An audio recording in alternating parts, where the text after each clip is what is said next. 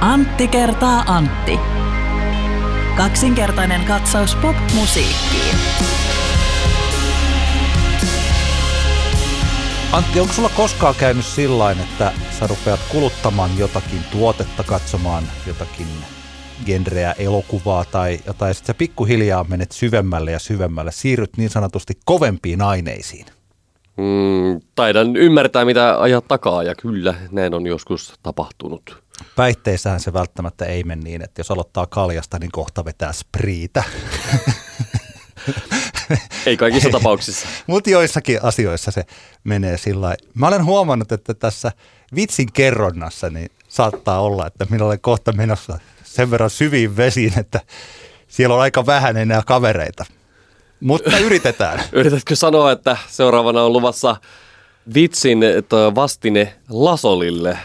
Jotenkin, suurin piirtein ehkä siinä. Tai sitten Progelle, se voi olla myös joku tällaista Totta, aivan, aivan. vitsien Mutta ei olla vielä Freejats-osastolla kuitenkaan. No yleisö päättää sen ehkä enemmän kuin tekijä.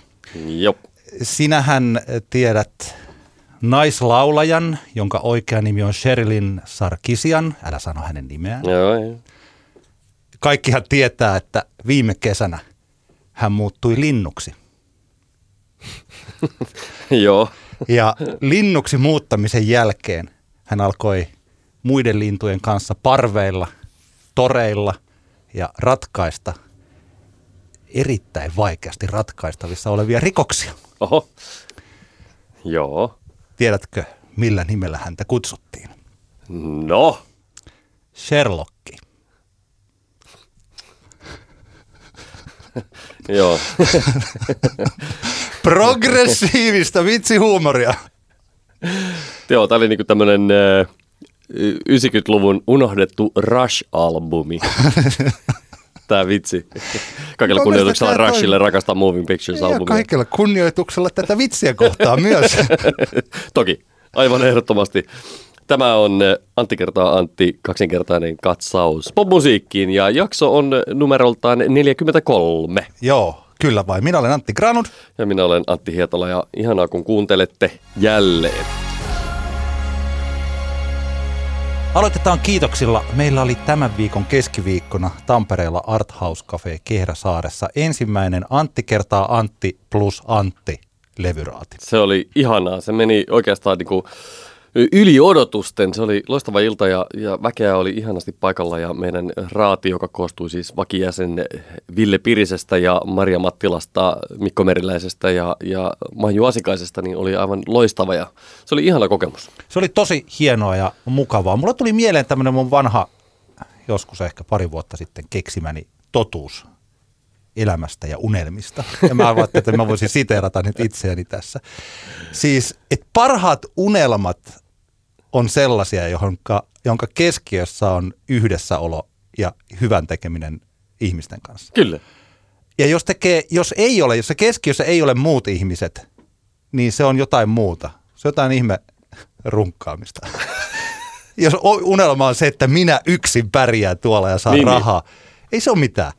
Toi oli, toi oli tosi mahtava, tosi kiva oli, ihania ihmisiä. Ja Kyllä vai? Tosi, tosi mahtavaa. Ja seuraava on nyt sitten 20. päivä helmikuuta, sama paikka, Arthouse Cafe Kehräsaaria silloin Raadissa. Ville Pirinen, eli sarjakuvataiteilija, läänintaiteilija, kaikkea muuta ja muusikko. Ja sitten taiteilijamuusikko Ninni Luhtasaari, DJ-tuottaja Riku Pentti ja näyttelijä Pia Pilts. Kyllä, siitä tulee varmasti aivan upea. Ensimmäisen levyraadin voitti muuten Jaakoino Kalevi kappaleellaan China Eddie. Saa nähdä mikä biisi sitten seuraavalla kerralla voittaa.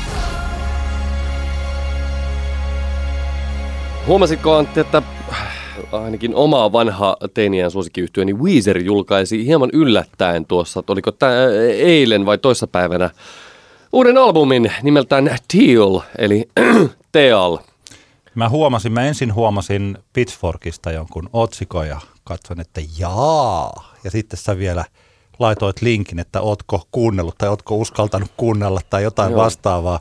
Ja sitten mä katsoin, että niin joo, joo. Että tämä biisilistahan on ajatuksia herättävä. Kyllä, kyseessä on siis eh, cover-albumi, joka sisältää kymmenen aivan massiivisen upeaa ö, sävellystä. Hienoja biisejä Toton Afrikasta, ö, Tears for Fearsin Everybody Wants to Rule the Worldista, Ahan Take On Mein kautta vaikkapa tota, TLC No Scrubsiin. Joo. Ja, ja tota, mitä, mitä fiiliksiä sulle niin syntyi tästä, kun sä kuuntelit tätä cover-albumia? Ole ihan rehellinen, sano suoraan, että, että tota, mitkä olivat ne päällimmäiset vibat. Tota, mennäänkö suoraan pihviin vai? Mä aina mennään suoraan pihviin, mennään pihviin. Se oli surullinen albumi. Tämä on kamala levy. Tämä on hirveän huono idea. Nämä on kau- kauheita nämä versiot, tai siis nämä versiot on siihen nähden, minkälainen, kuinka hyvä yhtye Weezer on ja kuinka hyviä biisejä bändillä on itsellään. Ja sitten nämä on tosi tällaisia sutasuja. Ja vieläpä ei edes minkään mun mielestäni Weezer suodattimen läpi soitettuja, vaan he ovat tehneet, sovittaneet melkein soundeja myöten hmm. alkuperäisen kaltaisiksi – mutta sitten vaan huonommiksi Niin, kappaleet. ja Rivers Cuomon laulu vedetty ihanasti albumin läpi tosi rajun autottuneen kautta. Joo, siis konseptihan on mahtava. Otetaan kymmenen upeaa alkuperäiskappaletta ja riisutaan niistä kaikki ne pienet ihanat elementit, jotka ovat aikoinaan tehneet näistä kappaleista niin kuin klassikkoja, todellisia klassikkoja, niin riisutaan ne pois ja jätetään jäljelle vaan tämmöinen surkea surkea tämmöinen excuse of an cover album. Ja, ja jotenkin niin kuin, tässä tietenkin monenlaisia tunteita herää. Ensinnäkin herää tietenkin kysymys ensin, ensin että miksi. Ja kyllähän minä sallin Rivers Cuomolle ja kumppaneille sen, että he saavat elantoa. Heillä on varmasti aika kovat elinkustannukset kaikilla ja perhe, jota pitää elättää ja rahaa täytyy tehdä ja Weezerin välttämättä, niin kun, kyllähän heillä nyt ehkä jonkun asteinen laskusuhdanne on ollut, vaikka, vaikka he ovat varmaan niin pysyneet jossain määrin tuollaisessa niin Jenkki-kollege radio-hommassa mukana, mukana tota noin, niin ainakin sinkuillaan tässä viimeiset vuodet. Mutta ja tota, varmaan tuolla sillä biisi back-katalogilla niin keikkajyränä joo, niin joo, kauan juu, kuin haluaa juu, juu. Mutta tota, ehkä tässä on nyt ollut aistettavissa, että Weezer on niin kuin, koittaa päästä tavallaan tämmöisen niin nuoren, nuoren sukupolven puheenaiheeksi edelleen. Ja tämä nyt vaikuttaa jotenkin tämmöiseltä vähän niin kuin surulliselta yritykseltä siihen. Tästä jotenkin tämmöinen kyynikkohan tässä herää, kun tätä albumia kuuntelee. Mulla niin kuin ensimmäinen varsinainen mielikuva, kun mä tätä aloin kuuntelemaan, on se, ne semmoiset niin kliseiset jenkki-teinisarjan kotibileet, jossa vedetään beerbongia ja sekoillaan. Ja, ja sitten tämä niin kuin so, toimii, tällainen musa vaan toimii semmoisena sopivan laimeana, mutta ehkä juhlatunnelmaa nostattavana taustamusiikkina sellaiselle. Ja jotenkin, en mä tiedä, tämä on, tämä on niin kuin hirvittävää. Tästä tuli semmoisia ajatuksia, me, me käytiin tuossa keskiviikkona levyradin jälkeen Ville Pirisen ja, ja Antti Lähteen kanssa semmoinen nopea keskustelu siitä, että mitkä, ö, oman, mitkä omat teini-iän sankarit ovat pystyneet tekemään relevanttia musaa niin kuin myöhäisimmillä ajoilla ja toisaalta mitä jos esimerkiksi ajatellaan vaikkapa joku Jeff Buckley, joka, jonka Grace-albumi oli itselle todella kova juttu mm. niin kuin silloin, silloin tota 90-luvun lopulla, se kolahti niin kuin tosi luja, että mi, mitä esimerkiksi Jeff Buckleysta olisi tullut, jos hän olisi pysynyt elossa ja jatkanut musiikin tekemistä. Bucklin kohdalla, niin kuin Lähteen Antti sanoi, niin iso riski hän olisi ollut se, että hän olisi vaipunut semmoiseen aika pahaan jenkki yarning tällaiseen tota noin, niin keskitien rockiin, mutta toisaalta itse, itse luotan, että Jeff olisi ehkä, ehkä hän oli niin lahjakas mies ja hieno laulaja ja biisin tekijä, että olisi, olisi varmaan voinut ehkä tehdä upealtakin musiikkia. Joo, ei siis, niin, niin, sitähän ei ikinä tiedä. Me, niitä, jotka ovat pystyneet pitämään vaikka kolme vuosikymmentä tai pidempään tasonsa korkeana – niin niitähän on sitten kyllä tosi vähän. Että kyllä. tuossa piti oikein miettiä, että mulla tuli Sonic Youth mieleen, mm. 81 perustettu bändi 2011 kuopattu, niin oli loppuun saakka relevantti Niinpä. yhtyä.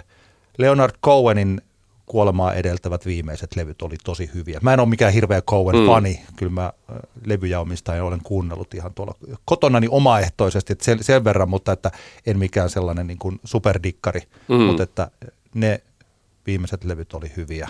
Kyllä.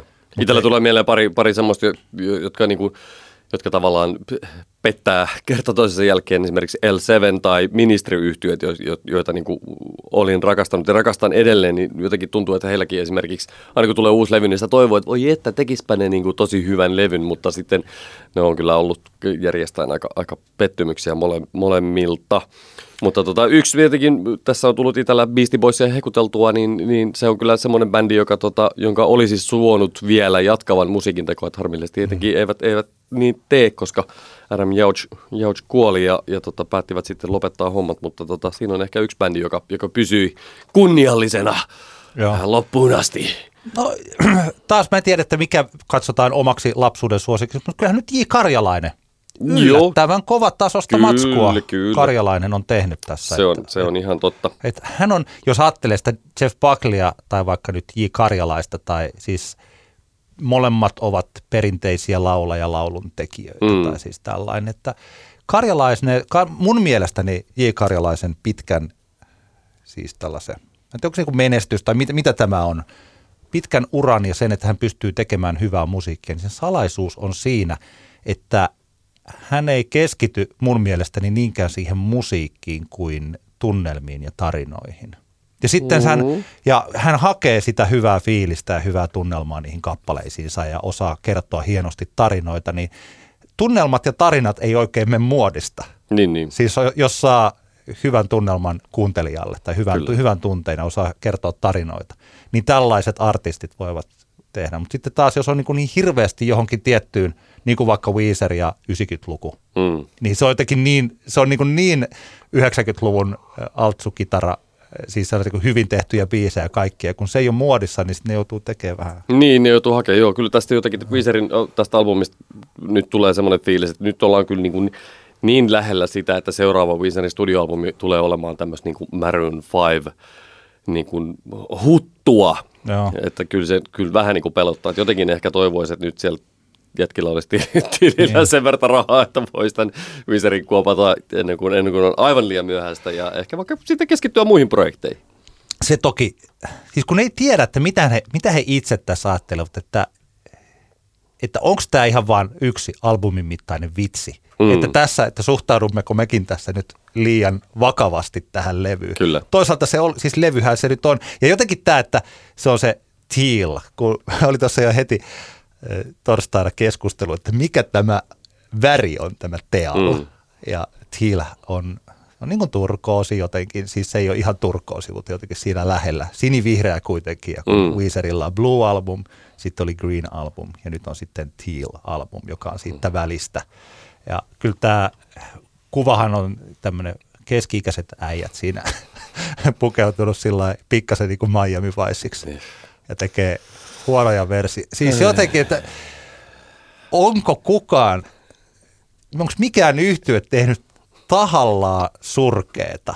Siis on joku Lou Reed, Metal Machine Music ja ehkä mä en tiedä mitä hän, oliko, oliko vaikka Lulu, Metallican mm. ja Lou Reedin, siis yhden tähden kammotus, niin Niinpä. mä oon ruvennut miettimään, että olikohan se Lou Reedin piruilua sitten kuitenkin metallikalle. Niin, niin. Otetaan, vedetään lokaa tällaisella paskalla kaikkien aikojen heavy band. Ehkä tämä on vaan yksi iso trolli Weezeriltä. Ja... Ei kun juuri niin, että mm. onko päättänyt, että ne voi ajatella, että me, koska me ollaan Weezer, kyllä meidän fanikunta tämän kestää tai tuolla, että me, me tehdään tahallaan, mutta se tuntuu kyllä tosi jotenkin kyllä oudolta idealta, että tekisikö ne tahallaan hirveätä paskaa. En tiedä. Sinänsä mä ymmärrän, ymmärrän tätä hommaa, koska siis kovereiden soittaminen, lempi, omien lempibiisien soittaminen, muiden tekemien lempibiisien soittaminen, se on tosi kivaa. Hmm. Niin kuin, jos sulla on kiva, kiva porukka, hyvä bändi, niiden kovereiden soittaminen on tosi mukavaa. Ja, ja kyllä tota, mä itsekin joskus olla, olen soittanut muutamia keikkoja sille, että on ollut joku kaveri häät ja sitten ollaan kasattu niin kuin hääbändi ja sitten ollaan soitettu vaikkapa hääparin toivebiisejä. Ja se on parhaimmillaan aivan niin kuin järkyttävän kiva oma, oman elämäni yksi ehdottomasti tähtihetkistä, kun olin tota, ystäväni Lissu ja Mikon häissä soitimme, soitimme tota noin niin, ystävieni kanssa kappaleita ja pääsin soittamaan rumpuja laulamaan The Trashmanin Surfing Bird-kappaleen. Se oli aivan suunnattoman no hauskaa, varmasti. mutta en minä nyt sitä levyttämään menisi. Niin ja vielä siis, niin kuin ajattelet tällainen, että levyttää jonkun niin kuin oman, siis mm. yhtyeen kanssa sillä että se on mm. vielä eri asia, että jos toi olisi joku The Freaking Ding Dongs ja Kyllä. se on Weezer, niin sitten olisi helpompi ajatella, että tämä on tällainen huumoripläjäys tässä Kyllä. välissä. Siis yksi onnistunut tämän genren levy? Mä mietin, että onko siis paikkansa vakiinnuttaneella yhtyeellä, joka tekee coverlevyn, niin onko niitä hyviä? Tuleeko sulla mitään mieleen? Cover, al, kokonaisia cover-albumeita. Kokonaisia cover-albumeita. No ei nyt tähän hätään tuu, mutta sulla on ilmeisesti mielessä joku. Vuonna 1991 Die Tottenhosen teki tällaisen kuin Learning English Lesson Joo. One, jossa on punk-klassikoita. He soittavat ja siellä on sitten vierailevia solisteja. Joo. Niin se on aika hyvä levy.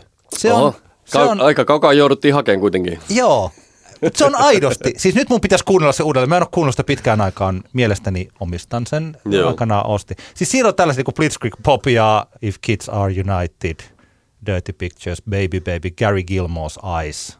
Siis mm. Whole Wide World, Smash It Up. Siis kaikkea tällaista niin kuin brittipunkkia. Kyllä, kyllä. Ja osa niistä versioista on ihan oikeasti parempia kuin alkuperäiset, koska Die Tottenhosen osasi soittaa ihan hyvin. Ja Niin, siellä niin. on niin kuin tällainen, tota, ei toki kaikki, mutta ja varsinkin tohon aikaan mulla on myös tällaista tunnelatausta tohon, kun niitä 90-luvun alussa, niin se oli tosi vaikeaa löytää vaikka jotain Vibratorsin tai Advertsin levyjä tuolta mm. kaupasta, niin mä jostain taisin jopa kirjastosta lainata tämän vinyylin ja Joo. se oli aika kiva näyteikkuna sitten Mm. britti eh, 70-luvun lopun pukrockiin. Siinä oli vähän tämmöistä sivistystoimintaa samalla. Oli, mutta se on ihan onnistunut. Pitäisi kuunnella se uudelleen ja niin kuin, että olenko vielä samaa mieltä. Mutta sekin oli, en mä tiedä, se oli jotenkin toisenlainen. Joo, nä, ja sitten tä, täytyy tietenkin toki tässä myös muistaa se, että se musiikki, mikä ko- kosketti lujaa vaikka teiniässä tai muuta, niin se ei välttämättä ihan niin kuin näinä päivinä enää toimi. Me sivusimme tässä Pirisen ja Lähteen kanssa käydyssä keskustelussa juurikin tätä, tätä aihetta myös, ja niin kuin, mulla on semmoinen muistikuva, että mä oon ehkä maininnut tästä jossain aikaisemmassa podcast-jaksossa, mutta mulla jossain kohtaa oli tämmöinen ö, tapa, että mä mulla oli jotain treeniajoja paljon Helsingiin, mä kuuntelin, löysin vanhan CD-kansion, niin kuuntelin sieltä sitten tämmöisiä vanhoja teinien albumeita ja kuuntelin niitä ihan tarkoituksella sille alusta loppuun läpi ja mietin, ihan miettien, että onkohan tämä edelleen niin kuin kuinka paljon mä saan tästä hyviä kiksejä ja kyllähän se on tietenkin täytyy myöntää, että kaikissa tapauksissa se, sitä oli vaikeaa löytää sitä, sitä samaa fiilistä. Eli, eli kyllähän aina, aina kun kuuntelee musiikkia ja suhtautuu johonkin bändiin, siihen liittyy paljon se, että mistä elämäntilanteessa on ja niin poispäin. Ja niin kuin kaikki tiedämme, niin teiniässä suhtautuu moniin asioihin hyvin intohimoisesti ja ainakin itselläni niin kuin tietyt albumit, musiikki oli, oli semmoinen, mikä, mikä tota noin, niin sitten kyllä oli kolahti lujaa. Mä mietin sitäkin tuossa, että onko tämmöinen, onko tämä Weezerin Teal-albumi, onko tämä sellainen, että tämä esittelisi jotain musiikkityyliä jollekin yleisölle. Nämä biisit on niin, se ei oikein ole sama kuin tässä Die Tottenhosenissa, kun ehkä joku ei tiedä Everybody Wants to Rule the Worldia, tai ehkä joku ei tiedä Take On Me, mutta kun nämä on niin tuttuja ei, mun mielestä tässä ei edes ole sitä koulutuksellista aspektia, mitä joissain coverilevyissä voisi olla, että tiesittekö, että tällaista hienoa musiikkia on olemassa. No en mä tiedä. Kyllä mä, kyllä mä koen, että tä, tässä voi olla. Siis se, mitä tää, niinku, mi- mitä tää, mikä tämän ansioksi voidaan mm. ehkä lukea, on, on ehkä juuri toi. Että ehkä joku, joku tota noin, niin 18-vuotias niin kuin löytää tämän kautta vaikkapa AORn. sitten. niin, esimerkiksi. Ja, ja sehän ei, niin kuin, niin kuin on, on hehkuttanut aikaisemminkin, että esimerkiksi Tears for Fears in Songs from the Big Chair on upea albumi, eli, mm. eli jos joku niin kuin vaikka tämän kautta niin kuin törpö päätyy kuuntelemaan sitä levyä, niin siitä, siitä pisteet, mutta tota noin, niin. muuten ei. Nyt kun olemme päässeet vuoden 2019 tammikuun ehtoo puolelle, niin kaupallisten ja myös Ylen radioiden tämmöiset pitkäaikaiset kuuntelijaluvut saapuivat. Ja pitkäaikaisilla tarkoitetaan sitä, että nyt me tiedetään kuuntelu tammikuusta joulukuuhun 2018.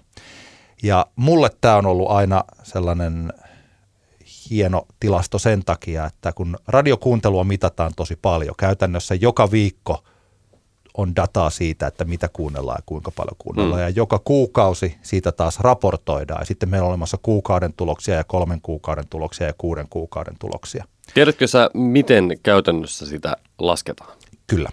Eli siinä lähetetään joka kuukausi, niin lähetetään 1500 suomalaiselle, siis Finpanel tekee tämän, KRT eli kansallinen radiotutkimus, niin 1500 ihmiselle, jotka on valittu mahdollisimman laajasti Mm.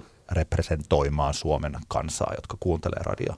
Heille jaetaan tällaiset päiväkirjat, käsittääkseni ne on vielä ihan paperisia, ja sinne sitten merkataan varttikuuntelu. Jos olen kuunnellut tänä päivänä 15 minuuttia vähintään tiettyä radiokanavaa, niin mm. merkataan raksi. Ja sitten mitä enemmän on merkattu, niin sitten merkataan sinne. Tämä on tosi vanha tapa ja jotkut kritisoi tätä vanhan aikaiseksi, että meillä voisi olla paljon parempiakin keinoja. Mutta sitten kun saadaan paljon dataa, niin tämä alkaa olla hyvä tapa. Tämän huonoja puolia on semmoiset, että ihmiset on oman muistinsa ja omien mielikuviensa varassa. Niin. Me ollaan huomattu muissa tutkimuksissa tällaisia asioita, että ihmiset ei välttämättä ole tiennyt, että ne kuuntelee jotain kanavaa ja ne merkkaakin sen toiselle mm. kanavalle. Ja tästä käydään myös siis radioissa kamppailua. Puhutaan vaikka artistien omistajuuksista. Niin. Esimerkiksi, että jos Metallika soi ja kuuntelee radioa jossain 20 minuuttia, siellä tulee Metallikaa ja ACD siitä ja jotain kolmatta yhtyettä, jota kuuntelija ei tunnista, niin sitten se miettii, että onko tämä Radio Rock vai onko tämä City, mm. jotka on kaksi kotimaista rock-kanavaa.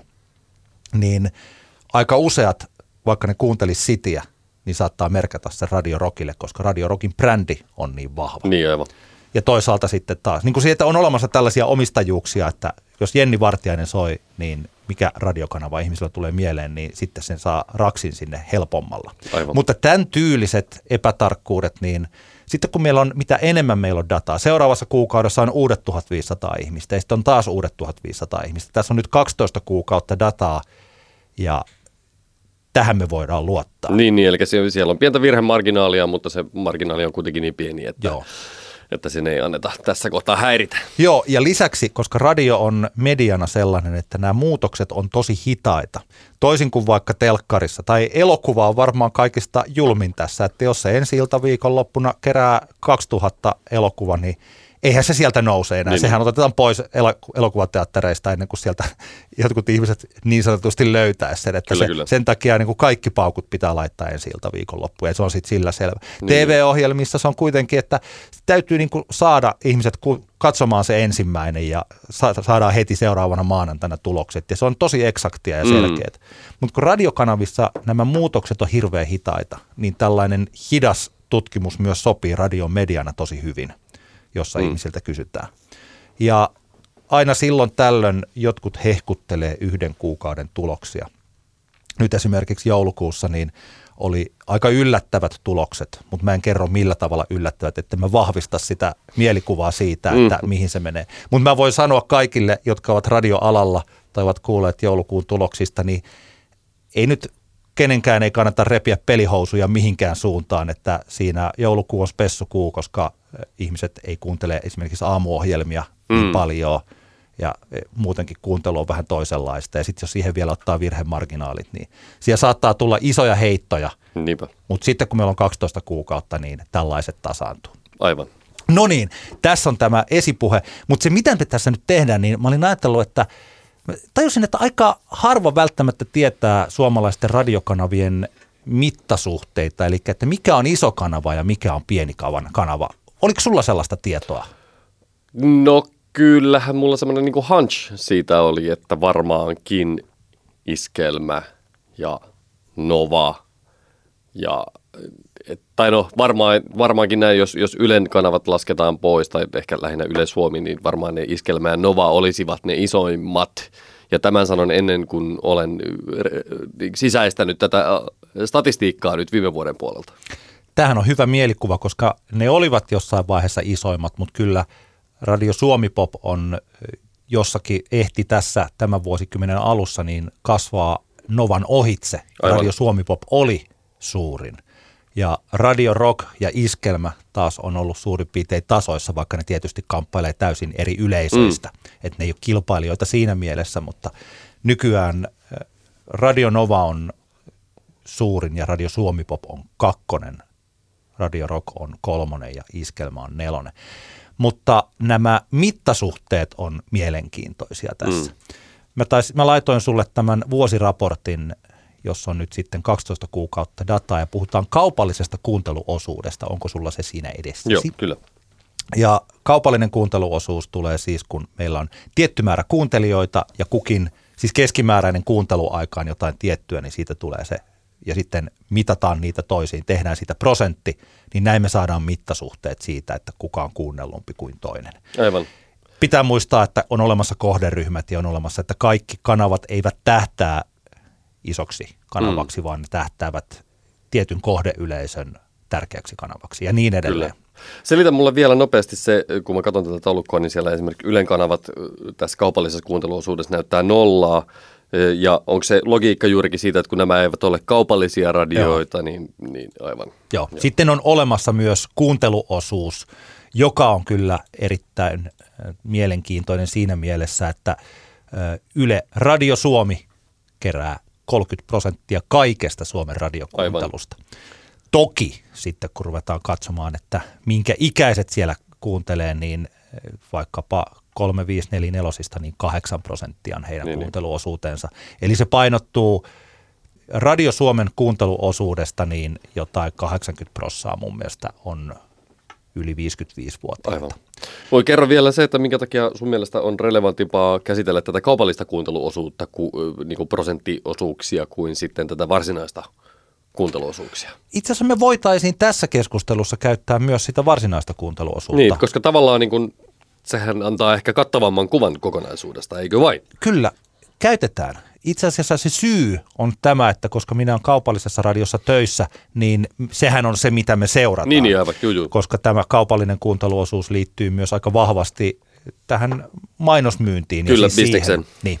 Eli että jos jollakulla on huono kaupallinen kuunteluosuus, jos käy vaikkapa tällainen juttu, mä en tiedä, onko tämä tylsää, mutta mä selitän mm, silti, niin jos kanava on myynyt tietyn määrän kontaktikauppaa vaikka, että meidän pitää tämän mainoskampanjan täytyy tavoittaa vaikkapa miljoona ihmistä tai joku tietty määrä. Mm. Ja sitten me laitetaan niitä mainoksia mainoskatkoille tietty määrä. Sitten tuleekin huono KRT-luku, jossa kaupallinen kuunteluosuus notkahtaa. Mm. Ja sitten tulee toinen huono KRT-luku, jossa kaupallinen kuunteluosuus notkahtaa.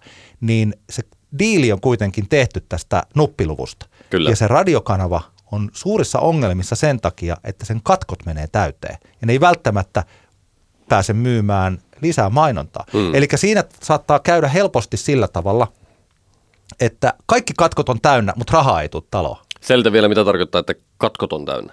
On mainoskatkoja ja meillä on olemassa tietty määrä Aivan. siihen, että tota, Suomessa on olemassa lainsäädäntöä siihen, että katkot ei saa olla hirveän pitkiä ja tietysti, tai siis katkot ei saa olla, niin kuin mä en muista enää mitä se on, hmm. Mutta ja toisaalta, että radio on kuunneltavaa, että minuutin katkot vaikka lähetyksessä, niin sehän kuulostaa hyvältä. Ihmiset haluaa siis kuunnella mainoksia kun se pysyy hallussa. Sehän on siis markkinointiviestintää, jos mainokset on hyviä, niin kyllä ihmiset kuuntelee niitä. Mm. Tästäkin meillä on tutkimusta. Mutta jos siellä alkaa olemaan siis kolme, kahdeksan minuutin katkoa tunnissa, kyllä. niin sitten se rupeaa olemaan aika paljon. Kyllä. Että kyllähän me voidaan, voitaisiin, kun jos olisi laki antaisi myöten, niin tehdä sellainen radios on pelkkiä mainoksia. Kyllä. Mä en tiedä, kuinka paljon silloin olisi kuuntelijoita. Tuli muuten mieleen tämmöinen sivuhuomio radioista, että tuossa kun olin käymässä Argentiinassa, niin siellä kävi, kävi ilmi, että siellä on laki, joka määrää, että olikohan näin, että jokainen argentiinalainen radiokanava soittaa Argentiinan kansallislaulun kello 12. Hyvä. Mahtava. Mä tykkään tuosta laista. Oh. Jotenkin aika ihana. Oh, kyllä, kyllä. Mutta hei, me voidaan siis siirtyä tämä, mm, lähinnä siis ehkä, jos mä ajattelen tätä mm, kuunteluosuutta, niin me voidaan puhua siitä sen takia, että sä pyysit. Mä itse, kun mä katson näitä lukuja – niin nämä mun pääni sisällä näyttää oudolta, koska mä en tämän taulukon kanssa yleensä pelaa. Kyllä, kyllä. Mutta tota, ja varsinkin kun se Radio Suomi on niin iso, mutta Radio Suomi, siis tämä on jotenkin sillä, että mä huomaan, että kaupallisella puolella monet niin sanotusti dismissaa täysin ton kanavan siksi, että se ei ole, että tollainen kanava voisi olla hankala kaupallisesti myydä, koska nyt, nyt mennään sellaisiin asioihin, että tästä tuleekin nyt business podcast, mutta mä voin selittää. niin siis, yritätkö sanoa, että Radio Suomi on vähän niin kuin hanavettä? Ei, vaan se on siis, me tähtäämme kaupallisessa maailmassa, ollaan vuosia tähdätty, mä mietin kauan, että miksi, mutta siis 2545 on siis se kohderyhmä niin, tosi niin. monella. Siitä syystä, että he ovat aktiivisia rahan käyttäjiä. Kyllä. Ja nyt tässä viimeisen tämän vuosikymmenen aikana tämä yksi kym, niin kuin kymmen, mikä tämä sanoo, niin kuin kymmenen vuotta siitä vanhemmat, eli 4555 on nostettu siihen kanssa. Mm. Ja mä mietin tosi kauan, mä itse asiassa vuosia mietin sitä, mä kävin aina välillä keskusteluja ihmisten kanssa, että miksi tämä on 2545 eikä 3555, koska mm. 45-55-vuotiailla on tosi paljon enemmän rahaa, niillä on paremmat palkat ja enemmän rahaa käytettävissä kuin Niin, plus, 25 plus, vä- 35 ja, ja siis väestöhän vanhenee koko ajan. Niin, niin, kyllä, kyllä. Ja mulle kukaan ei oikein osannut vastata. Kaikki enemmän sanonut, niin, mutta kun se on tärkeä se 2545. ja mä tajusin jossain vaiheessa, että no ei vastaa mulle siksi, että ne ei tiedä. Aivan. Ja niinpä mä sitten rupesin selvittämään tätä joskus ja Kyllä. ö, sitten mä sain ratkaisun, mä sain vastauksen tähän. Eli vaikka 2535 ihmisillä on paljon vähemmän rahaa, niille siis on pienemmät palkat. Mm. Tuolla on olemassa tilastokeskuksen datat, Kyllä, kyllä. datat näistä palkoista. Niin tota, korkeimmat palkat on 3545 tällä hetkellä, mutta Kyllä. 4555 on melkein yhtä korkeat. Mutta kun se 4555 porukka, ne on suurin piirtein jo löytänyt ne, mitä ne kuluttaa. Aivan. He ovat ehkä ostaneet jo ne asunnot ja huonekalut ja autot ja siis Kyllä. tämän tyyliset. Ja sitten kun ne ostaa uuden auton, niin ne, ne tietää jo, mitä ne tekee. Niin, he eivät ole enää niin sanotusti liikkuvia äänestäjiä. Joo, ei kun juuri. Ja heihin on vaikeampi vaikuttaa tällä viestinnällä. Kyllä. Ja 25 kolme vitoset, vaikka heillä on vähemmän rahaa, niin he niinku Mm. splashaa sitä sinne ja tänne ja tuonne. Niin aivan, ja ehkä he, heitä on mahdollisuus saada houkuteltua uuden mm. tuotteen pariin helpommin sitten. Joo. Jolloin tietenkin bisneksen ehkä kannattaa sitten koittaa pyrkiä heihin vaikuttamaan. Joo, niin tästä syystä kaupallinen radio iskee 2545 tai nykyään ehkä puhutaan mieluummin siis 2555. Kyllä. Eli tähän 30, ikä, 30 vuoden ikähaarukkaan. Ja koska Radio Suomi on siitä sitten niin paljon ylitse iso osa siitä kuuntelu, kuuntelijamäärästä, niin tästä syystä Radio Suomea pidetään arvostettavana, hienona radiokanavana. Ainakin mä pidän. Mm. Mutta nyt just kun katon tästä Radio Suomen miljoonasta 600 kuuntelijasta viikossa, niin yli 65-vuotiaita on 722 000. Melkein puolet on yli 65-vuotiaita.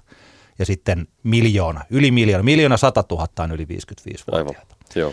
Eli tästä syystä niin kuin myös niin kuin, Eli on ehkä mielenkiintoisempaa varsinaisesti analysoida tuota kaupallista kuuntelua, mutta käydään nopeasti vaikka läpi tämä kokonaiskuunteluosuus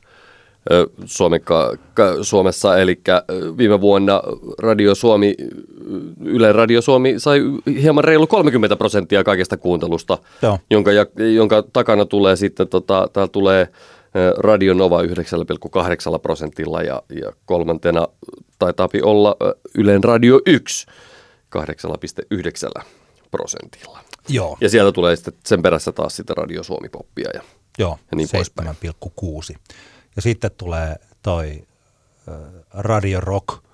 Mutta tässä tosiaan, eikö mä, hei, mä, mä py- pystyn sanomaan paremmin, kun me puhutaan siitä kaupallisesta kuunteluosuudesta. Sen takia, että tosiaan niin kuin Ylen ykköselläkin yli 65-vuotiaita niin on niin kuin valtaosa.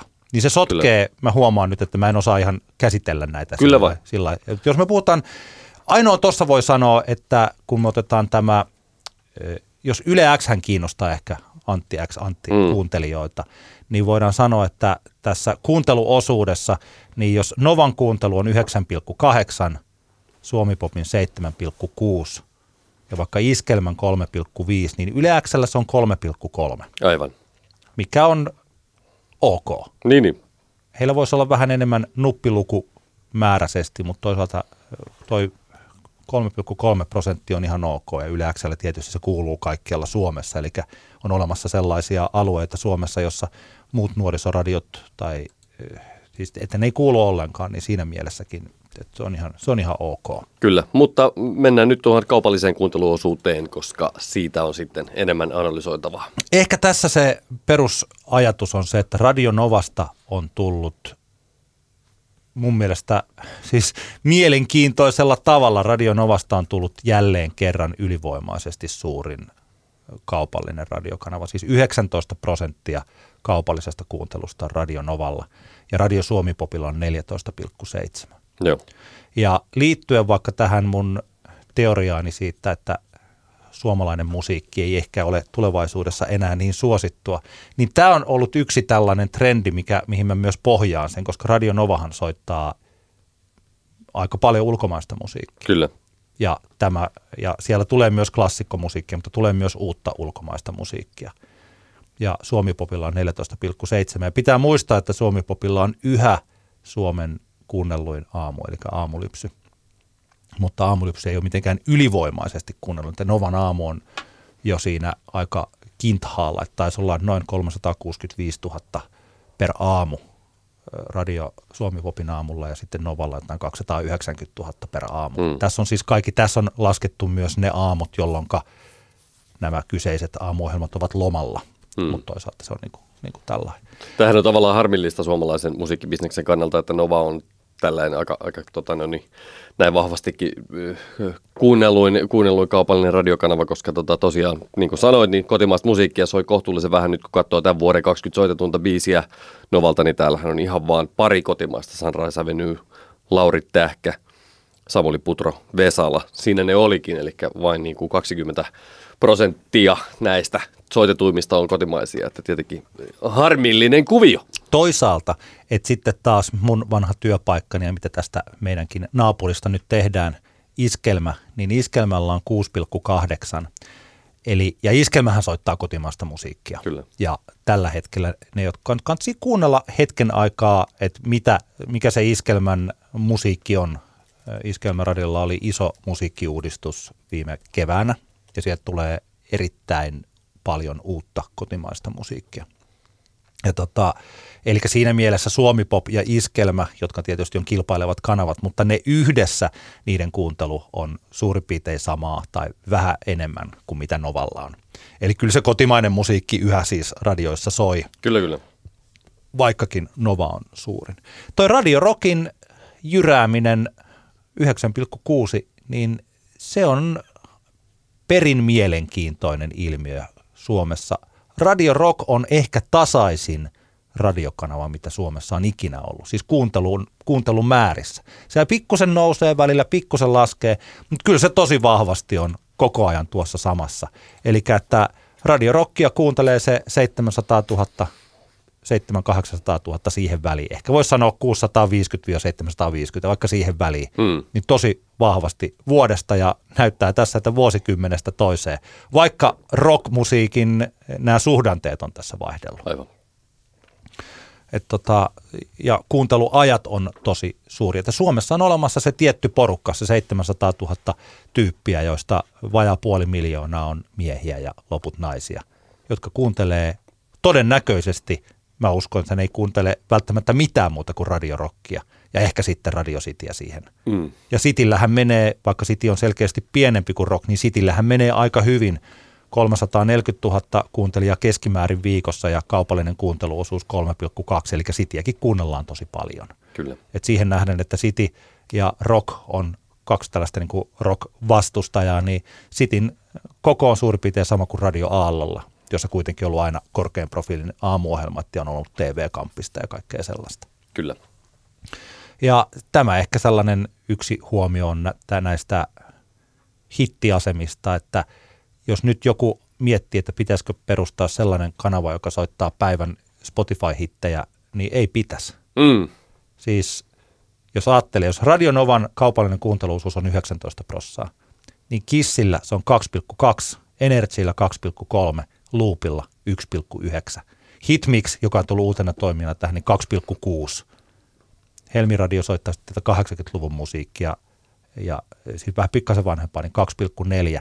Tämä ei tarkoita, että ne on epäonnistuneita mm. radiokanavia, vaan nämä on nimenomaan kohdennettuja kanavia ja siellä haetaan, haetaan. Ehkä kaikki noista toivoisi, että heidän lukunsa alkaisi kolmosella mieluummin kuin kakkosella, Aivan. saatikka ykkösellä. Eli voidaan ehkä tulla sieltä, radio ei ole se eh, media, josta päivän hittejä niin sanotusti kuunnellaan, tämmöisiä niin kuin Spotify-hittejä. Eh, mitä, mitä sä Veikka, näetkö sä nyt, mihin suuntaan tämä tulee menemään? Jos ajatellaan, että, että tota noin, niin, eh, radion kuuntelijat vanhenee, niin tuleeko tästä käymään niin, että tämmöiset tota, nämä kissit ja muut, niiden kuuntelumäärät tulee laskemaan tulevaisuudessa? Se on, Prosentuaalisesti. Mä oon ollut tällaisissa radio tällaisilla radioluennoilla tai jossa esimerkiksi brittiläiset tai Amerikan tuulia haistelleet ovat puhuneet asiasta. Ja kyllä se perussääntö on ollut se, että jos radiokanavasi yleisö tällä hetkellä on niin jotakin kuin plus 40-vuotiaat, niin ei mitään hätää, että ei ne välttämättä tule oppimaan ikinä sitä spotikkaa niin hyvin, niin, että niin. se olisi, tulisi tähän. Mutta tosiaan nämä uudet sukupolvet, jotka eivät kasva radioon, vaan kasvavat yhtä lailla sitten ehkä Spotify ja tällaiseen. Niin Kyllä. Ja esimerkiksi se, missä me oltiin täällä tota, podcast-päivässä, niin siellähän tämä britti podcast-guruhan sanoi, että esimerkiksi BBC yrittää tavoittaa nuoria kohdeyleisöjä nimenomaan sitten puheella ja näillä podcasteilla ja nuorille kohdennetuilla jutuilla. Kyllä. Et se on taas hankala, hankalampi sanoa, että mitä tuolle tapahtuu. Että tossahan on se, että kun nuoret kuuntelee, kyllä siellä niin kuin saattaa nuppiluvut olla välillä ihan ok, ehkä, mutta että ne ei kuuntele kovin paljon. Mm. Et Yle Xlläkin on se puoli miljoonaa, mutta Yle X taas tekee, niin kuin ehkä kaikki noin muutkin pyrkii tekemään, mutta Yle X tekee tosi hyvin, että hehän ovat esimerkiksi Facebookissa ihan supersuosittuja mm. ja tekee videoita ja siis tällainen, että, että nämä nuorisomediat, niin heidän tavoitteensa on ehkä niin, että radio on yksi osa sitä palet, kyllä, palettia tästä ja kyllä, toivottavasti kyllä. onkin, jossa mielessä niin tuommoinen 2,2 kuuntelumäärä voi olla ihan ok, mm. kun siinä sitten on ympärillä kaikkea muuta ja ehkä siihen kaikkeen muuhun saadaan sidottua myös bisnestä, että se kannattaa. Näinpä. No mitäs meidän, meidän iki-ihanat Massoradio Radio Helsinki, miltä tilastot näyttävät heidän kannaltaan? No jos Helsinkiä katsoo tuon, Radio Helsinkihän on paikallisradio. Jos Ainakin me, vielä hetken aikaa. Niin, jos otamme Helsingin seutukunnan, niin kesäkuusta marraskuuhun 2018 Radio Helsingin kuuntelumäärä oli 81 000 viikossa. Se on paikallisradiolle sellainen, että, että jos kulurakenne on kohdallaan, niin tuolla pärjätään. Jos Joo. osataan myydä mainontaa ja olla, siis eli meillä Tampereella 957 on suurin piirtein tällä hetkellä puolet tuosta. Joo. Ja, tota, ja meillähän niin kuin, myydäänkö leipää tätä, koska me niin kuin, tehdään kaikkemme, että saadaan myytyä sitä, että jos Radio Helsinkiä myydään sama, samassa suhteessa, niin Radio Helsingillä ei ole mitään hätää.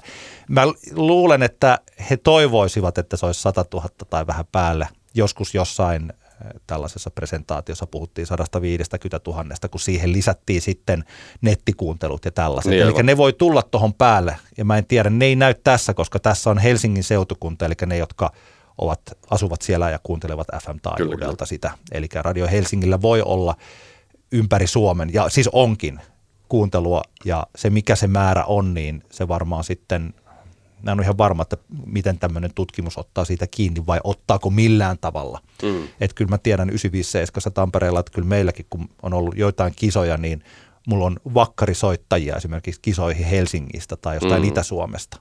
Et se on jännittävä tapa, että nykyään niitä kuunnellaan kyllä muualta ja se määrä on vaikea arvioida. Niinpä, niinpä. Et saapa nähdä, että sitten kun Radio Helsinki ensi vuoden alusta niin laajenee – Kyllä. Niin, tota, että, että ku, mi, mitä tuolle tapahtuu. Bassoradiolle on, Bassoradiolla on Helsingissä kuuntelijoita vähän reilu 50 000 mm. ja sitten taas se 70-80 000, kun ottaa nämä muut kaupungit mukaan. Aivan. Siis kelpo pitää muistaa, jos ajattelee aina kun puhutaan jossain miljoonista ja jostain, niin 80 000 ihmistä viikossa, jotka kuuntelee kukin vähintään sen 15 minuuttia, niin se on hyvä määrä. Mm. Se on hyvä määrä medialle se on ihan niin kuin, että siitä kannattaa olla ylpeä, sitä kannattaa vaalia ja varsinkin kun se kohdeyleisö sekä Bassolla että Helsing, Radio Helsingillä on se tietty, niin. niin tietty aktiivinen kaupunkilainen, niin sille porukalle pitäisi pystyä myymään myös aika hyvin kaikki. Kyllä.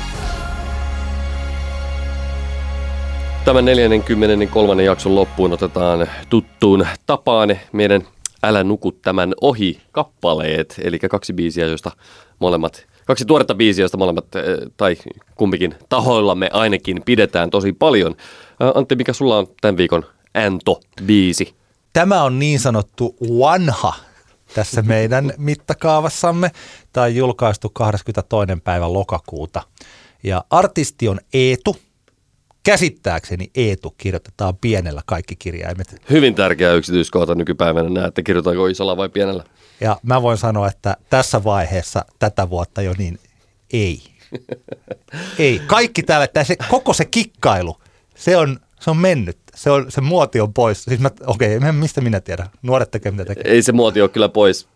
Kyllä se, kyllä se tulee jatkuu vielä vuonna 2019 hyvin vahvana, ainakin jos ainakin noita seuraa noita räppi, räppijulkaisuja No jenkiläisiä vaikka, niin kyllä se on niin kuin isot kirjaimet ja pisteet joka sanan välissä ja niin poispäin, tiedätkö, erottua täytyy.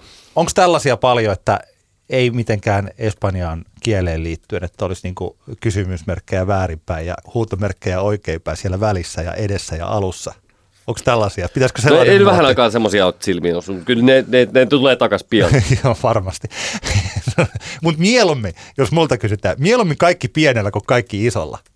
Että tota. no, tämä on oma keskustelunsa, mutta hei mennään siihen sun biisiin. No siis Eetu on tästä Home Junior yhtyeessä aikanaan. Mikäs tämä Home Junior oli? Se oli, se oli, se oli Pokon äh, sainaus, jotain skeittipunkkia, eikö vaan? sen tyylistä. Ja itse asiassa Meriläisen Mikko Soundin päätoimittaja eilen myös meidän levyraadissa, niin mä juttelin, mä kysyin häneltä vuoden 2018 parasta biisiä, ja hän mietti ja otti tämän. Mä en menisi takaisin. Ja Mikko teki aikanaan sen tämän yhtyön kanssa töitä.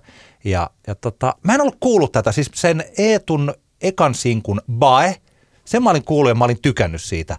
Ja tää oli mul, mennyt multa, minä olin siis nukkunut tämän kappaleen ohitse. Ja sitten mä kuuntelin, että jos Mikko kerta tämän nostaa, hän tietysti oli myös niinku muita syitä, että nostaa tämä, että kuunnelkaa nyt, vähän sama kuin mulla on tässä, että kuunnelkaa nyt. Ja kuuntelin ekaksi, mä en menisi takas biisin ja tuli heti ekalta kuuntelulta, että tämähän on ihan saatana hyvä biisi. Ja että tämähän on hyvä laulaja. Sitten vielä kun Mikko kertoi mulle, että niin kuin hän tekee itse kaikki, peräti tuottaa itse Mhm. mm-hmm. musiikkinsa, mikä niin kuin, ei tietenkään lopputuloksen kanssa, että ei silloin väliä, mutta kyllä se tällainen henkisenä plussana on siinä. Mm, no se ihan siistiä. Että se joo. jotenkin luo enemmän uskoa tällaiseen artistiin, että silloin jos tekee itse, niin silloin... Siis sellaiset artistit menevät enne, niin kuin helpommalla yllättäviin suuntiin, joista se musiikki tulee itsestään. Kun jos se tuotanto tulee koneistolta, niin koneistohan ei halua mennä eri suuntiin, vaan koneisto Niin. haluaa imeä kuiviin tietyn tyyliset Mm. jutut. Ja tämä erohan on siis, tämä on kanssa iso keskustelu, On mutta se on näin. Ja sen takia, tämä on yksi iso argumentti myös sen puolella, miksi meidän kannattaa tukea tai jotenkin arvostaa sitä, että jotkut tekevät itse, koska Mm. sieltä voi tulla sitten myös paljon kaikkea uutta tähän meidän musiikkimaailmaan. Mä oon jopa hieman pöyristynyt siitä, että tämä ei ole ollut juuri minkäänlainen, tai siis tämä ei ollut hitti lainkaan. Niin, niin. Sä katsoit Spotify-striimejä, niitä ei siellä ollut hirveästi. No se on vähän vajaa 500 000, tuohon on nyt silleen niin kuin hyvä, hyvä määrä, mutta ei, ei varsinaisesti vielä semmoisen niin hitti-hitin striimausmäärä. Joo, eli se on, no se on varsinkin jos ajattelee, että tässä nyt on soloartisti, joka on julkaissut toisen sinkkunsa, niin siihen nähden On, niin, no niin puoli juu, miljoonaa juu, on hyvä juu. määrä. Mutta mä jotenkin, oma fiilis, kun mä kuulin tämän biisin, mä ajattelin, että hei, tänhän on pakko olla niin kuin iso kaupallinen hitti Suomessa. Ja sitten mä vaan jouduin toteamaan, että no eihän se itse asiassa taida olla. Juuri niin. Tämä ei ole soinut juurikaan missään radiokanavilla. Tämä on soinut Yle Xssä vähän reilu kuukauden verran tuossa viime vuoden puolella sillä paljon. Mutta se paljon Yle Xn mittakaavassa on noin 50 toistoa. Mm. Ja sitten oliko niin, että tämä on soinut loopilla kerran. Joo. Ja sitten tämä on saanut Radio 957 kerran, eli eilen. Joo. Tai keskiviikkona siis. Mm. Niin tota, mä, mä oon jotenkin nyt pettynyt suomalaisiin musiikkialan ammattilaisiin, jotka tunnen ja joita mä arvostan suuresti ja joidenka tiedän tietävän esimerkiksi hitikkyydestä mua enemmän. Mm. Et miksi helvetissä Eetun mä en menis takas? Ei ole soinut. Koska siis tilannehan menee niin, On muuten, ne, jotka ei tykkää radiopuheesta, niin ne on ihan rikki. Muuta. Ensi jaksossa on jotain- joitain Joo, muita. Puhutaan sitten muista. Mutta kun se tilannehan on niin, että tätä biisiä ei ole testattu. Sitä ei ole voitu testata. Ja mä Mm. tiedän sen siitä, että kun sitä ei ole soitettu. Niin. Kun meidän pitää ensin soittaa biisiä ja sitten vasta kun sitä on soitettu tietty määrä, niin yleisö tuntee sen, niin sitten me voidaan vasta kysyä heiltä, että mitä mieltä he ovat siitä. Koska tuntemattomista kappaleista ei niin kuin kannata kysyä ja se ei ole luotettavaa dataa. Mm. Joku, niin kuin näin. Niin tota, mä en käsitä. Mun mielestä tää on upea biisi. Eetu laulaa tässä hienosti. Tää on, mulle Eetuhan ei ole mikään ihan nuori, jos hän on kymmenen vuotta sitten ollut jo bändissä, joka on tehnyt, niin hänen pitää olla siinä 25-30 30 mm. siinä, siinä huitteilla. Mutta jotenkin huomaan, että tämä on nuorempien ihmisten musiikkia kuin mitä minä olen, siis sanoituksellisesti ja tällainen. Niin, niin. Mutta kuitenkin tota, tuoretta, että se laulaa hyvin, tämä on upea biisi, jopa tällainen niin kuin nykyisessä popmusiikissa, jossa sanotukset on yleensä ihan perseestä. Mm. siis ne voi olla se idea ja sisältö voi olla kohdallaan, ne voi olla henkilökohtaisia ja hienoja, mutta että tällainen käsityöläisyys, eli että riimit ja tavut putoo paikalle, niin ne on niin kuin sellaista, että mm. Mä oon luovuttanut täysin, että kukaan enää osaa viiden vuoden päästä suomen kieltä ylipäänsä. Vanha mies huutaa pirvelle. Mutta tässä menee. Eetu osaa jopa huomaa, että, että siinä tavut tippuu tosi hienosti paikalleen ja mä tykkään tästä erittäin paljon ja mä seuraan tästä lähtien silmä kovana Eetua ja hänen uransa ja mun mielestä kaikkien muidenkin pitäisi. Mä näen hänessä jopa tällaista tulevaa vestaa. Niin, niin. Ei, ei mä tuohon vesta, Tuleva vesta, vesta. Ei, en, en, Hänestä en, on kyllä siihen, vesta. en, en, kyllä siihen Eetu lähde. on uusi vesta, paitsi suositumpi. Karisma ei ehkä, ehkä ihan vielä välity samalla tavalla, mitä Hän on uusi näköistä- vesta, nyt se on sanottu. O- Olen eri, olen, olen, olen eri mieltä. En, Hei, en, hei, hei, mä heitän vielä yhden, yhden profetia. Yksi profetia. Vuoden päästä Emma Gaalassa tulee, esiintymä, tulee esiintymään Eetu ja hän tulee olemaan ehdolla. Jossakin, vähintään tulokkaan. Se jää nähtäväksi. En mä sano, että se täysin mahdotonta Vestan-vertauksen näillä. Anyway, se on, to, Okei. se on toinen juttu. Joo. Tota, tota, siis, joo, ehkä tämä vaan niinku ke- kertoo silleen karusti tästä meidän, meidän, meidän niinku, mitä, mitä on ollut puhetta tätä, että kuinka, kuinka niinku vähän ö, radiokanavat esimerkiksi us, uskaltaa tai voi, miten se nyt sitten sanoo, niin ottaa tavallaan uusia artisteja rotaatioon, jos ajattelee, että tämäkin on kuitenkin näin laadu, laadukkaasti toteutettu tämmöinen onnistunut kaupallinen pop-kappale, niin jos sekään ei, ei tavallaan lyö sitä ei saada, niin kuin koneisto ei päästä sitä läpi niin sanotusti kunnolla, niin, niin vaikeatahan se on kenelle tahansa. Mm. Koska tota, kyllähän tämä, niinku, vaikka, vaikka tämä nyt on niinku hyvin erilaista musaa, mitä itse jaksa mitenkään kuunnella, niin kyllä mä esimerkiksi tämän kuuntelin ihan alusta loppuun ja kiinnitin, kiinnitin huomioon juurikin näihin seikkoihin, mitä sanoit, että hyvä laulaja, oikeasti hyvä laulaja, ja että tekstissä on keskiverto tämän, tämän tyyppistä biisiä enemmän niin kuin ideaa ja, ja tota, mm, kosketuspintaa. Että, tota, noin, niin. Kuuntelin alusta loppuun. 2020 Emma Gaalassa Eetu nähdään. ja tuijottaa peiliin. Silloin et näe mihin ajat.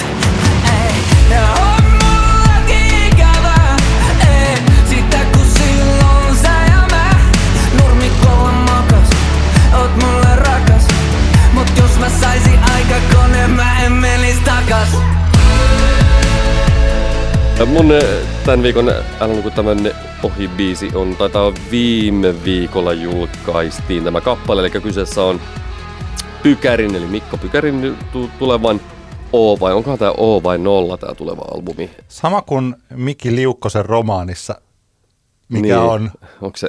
No anyway, ehkä tämä on O, tämä albumi. Saa, saa mua saa ojentaa, jos, jos se on tosiaankin nolla. No anyway, O-albumilta ensimmäinen single, joka on Versace Henrikin kanssa tehty kappale nimeltä Yhteinen koira.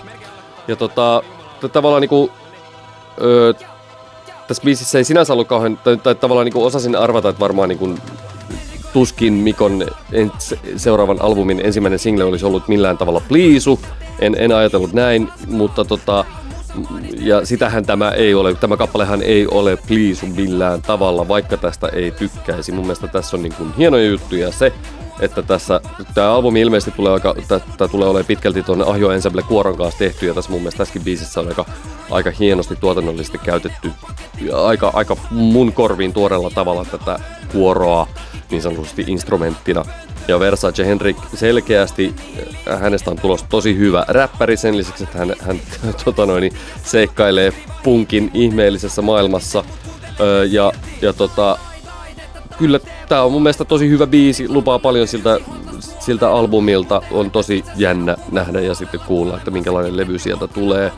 Ja jotenkin tää, niinku, se, mikä tässä on mun mielestä semmoista niinku, kans, niinku bonusta tässä on se, että, että nyt on ehkä tämäkin alleviivaa sitä, että selkeästi tällä hetkellä nyt on niinku kovaa pyrkimystä siihen, että suo, tämmöinen niinku suomi rap genrenä, jos ajatellaan, että tämä biisi edes siihen menee, siihen genreen, niin on, on pyrkimystä ihmisillä siihen, että sit sen rajoja venytetään ja tehdään tavallaan niin kuin uudenlaista musiikkia ja se sieltä löytyy, on, on ehkä löytymässä semmoinen kanava semmoiselle niin kuin tavallaan uudenlaiselle ää, rap, suomenkieliselle rap-musiikille, jota ehkä just niin kuin paperitteen tuotantoa edustaa ja, ja sitten vaikkapa, vaikkapa tota Ruger Hauerin tuotanto ja sitten vaikka nyt tämä Pykärin homma. Nyt vähän samoja sanoja, mitä tuossa sanoin Eetun kohdalta, mutta ehkä sillä, että tässä nyt lunastetaan enemmän siis sitä, että kun on pykäri, joka tekee ääniä, joka, jonka osaaminen me tiedämme, niin että kuinka hän voi mennä melkein mihin tahansa. Mm. Ja mulla oli, mä jotenkin halusin vielä, silloin kun tämä ilmestyi, mä huomasin, että nyt on tullut yhteinen biisi Versace Henrikin kanssa. Huomio muuten, että kun hän on, tässähän nyt on räppäri Henrik, koska tässä on vielä Versace Henrik, ja sitten mm. kun on Punk Henrik, ja sitten se on Henrik Huutomerkki. Kyllä. Eli nämä kaksi eri genreä erotetaan näin mä siis tällä Joo. nimellä. Niin mä oikein halusin ottaa itselleni sen hienon hetken, että mä kuuntelen tämän, mm. niin kun avaa paketin juuri oikeassa kohdassa, ettei halua Kyllä. pilata itseltään yllätystä. Ja mä aluksi niin mietin just, että pidänkö mä tästä mm. vai enkö mä pidä tästä. Ja kyllä mä olen oppinut pitämään tästä. Mulle jotenkin tämä on hieno hypsäys Mikolta pois siitä sellaisesta, että Mikko Pykäri tekee sellaista coolia indie soundia. Niinpä, niinpä joo. ja hän jotenkin, että hän on lähtenyt jo sieltä, ja se, että hän tekee tämän Ahjo Ensemblen kanssa levyjä. Mm. Mm. Sillä niin mä luulen, että hänen luova mielensä menee nyt jonnekin, mihinkä kenenkään muun suomalaisen luova mieli ei mene. Ja hänellä on, hänellä on niin kuin valtava pokeri tehdä ihan sitä, miltä hänestä tuntuu. Juu, juu. Ja tavallaan samaan aikaan on aika siistiä, että tähän kuulostaa kyllä myös, vaikka tämä on niinku uutta reittiä, niin tässä on hyvin tunnistettavat Mikon tuotannolliset elementit kuitenkin läsnä, että sillä tavalla se signature äh, auteur soundi kuuluu tässä läpi, mutta silti tämä on niinku uudenlainen kappale hänen urallaan. Versace Henrikistä semmoinen homma, mutta nyt on, kun, kun olemme ke- kehuttiin tuossa sitä tätä vanha testamentin albumia aikaisemminkin, niin joka on, joka on siis punk, äh, niin sanotusti räkä punk albumi monella tapaa ja, ja tota, nyt on ihan, olen aistinut semmoista, että, että esimerkiksi mm, Henrikin levyjulkkari keikka, kutosella järjestetty, pari viikkoa sitten järjestetty levyjulkkari keikka o- ja, ja siihen liittyvät asiat hermostuttivat niin sanottuja joitain oikeita punkkareita, joka on, joka on tavallaan tästä voi tulla, tämä voi olla tulevaisuudessa semmoinen mielenkiintoinen keskustelu, mitä syntyy, koska Versace Henrik edustaa tällaista niinku uutta sukupolvea, tulee tuolta rapin puolelta ja, ja haluaa ehkä Mä en ole ihan vielä perillä, että haluaako Henrik niinku ravistella punkskeneen vai trollaileeko hän vaan muuten vaan nihilistinä vai, vai, vai mikä silloin, mutta, mutta esimerkiksi tämmöinen, että hän postailee vaikkapa Instagramiin kuvia keikaltaan otsikolla Underground Hardcore Movement, niin sehän on vähän niin kuin tavallaan semmoista vittuilua niin punkkareille sillä, että tuolta sitä tullaan vaan jostain hemmetin räppipiireistä ja ollaan sitten niin helvetin punkkareita saman tien. Mutta tästä voi tulla ihan mielenkiintoista keskustelua keskustelua, kun, kun tota noin, niin nämä maailmat kohtaa, koska tota, se, se on jää nähtäväksi. Mä veikkaan, että 2019 vuonna tullaan tätä keskustelua käymään, koska Henrik tulee näitä punkkeikkoja soittamaan ja, ja tota, aiheuttamaan närää erinäisissä ihmisissä. Joo, ja hänellä on ollut nyt näitä tässä. Mä en itse asiassa ollut tota huomannut, mutta niitä kuvia hän oli postannut paljon, missä hänellä on naama veressä. Joo. Nenä, nenä rikki ja siellä oli, Hesari kirjoitti, taisi olla, oliko se Mervi, Mervi. Vuorella kirjoitti Hesarin eh, erittäin tällaisen innostavan, mulle se oli innostava se mm. artikkeli siitä, että onpa jännä nähdä, että mitä oikein on tule, tuleva. Ja mä olen sanonut tämän aikaisemminkin, mutta sanon yhä. Siis tämä hämmentäminen, mun, mun mielestäni tämän tyylinen hämmentäminen on itseisarvona tosi hienoa. Siis että hän on, kun aika moni aina silloin tällä yrittää hämmentää, Joo, joo. mutta ei onnistu siinä. Kyllä. Siis juuri tämä tällainen, mistä puhuttiin viime vuonna, se rumban 0,0 arvio, Mm. mikä on siis tosi hyvin perusteltu. Niin, se niin. on erittäin hyvin kirjoitettu, vaikka mä tietysti, tietysti on itse eri mieltä ja mä näen sen arvon musiikillisesti toisen. Mm. Mm. Tosi hienosti perusteltu. Ja mä koen, että se on osa tätä Henrikkiä. Joo, ihan siis kaikki hyvin tämä, tämä jakava asia, että me täällä hykerrellään ja että jotkut punkkarit saattaa tosiaan vihata ja ajatella, että ei, tällä ei ole mitään tekemistä sen kanssa, Niin, niin, mitä me aivan. tehdään. Ja jotenkin ehkä kaikki osapuolet saattavat olla oikeassa, mutta se, mitä Versace Henrik tai Henrik tekee nyt tässä taas Pykärin kanssa, niin se onkin yksi sellainen iso kokonaisuus ristiriitaista tietoa, musiikkia, ääniä ja Mm.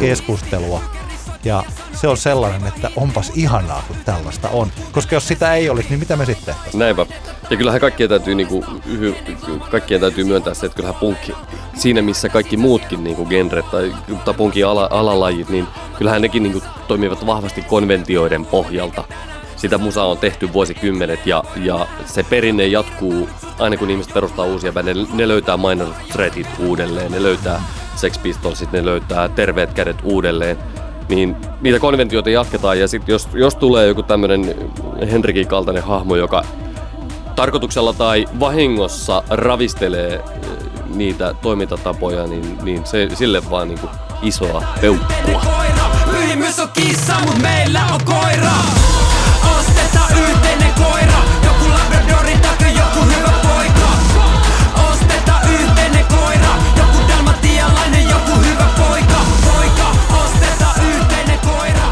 Tämä oli Antti kertaa Antti kaksinkertainen katsaus pop-musiikkiin 43. jakso. Kiitoksia kuuntelusta.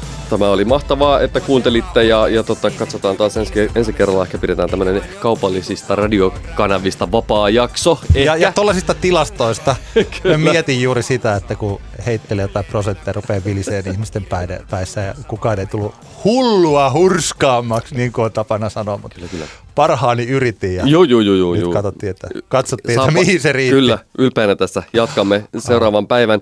Ö, meille edelleenkin kommentteja ja palautetta ja keskustelun aihevinkkejä voi laittaa sähköpostilla antix antti at gmail.com tai sitten tuonne meidän Facebook-sivulle facebook.com kautta antix antti.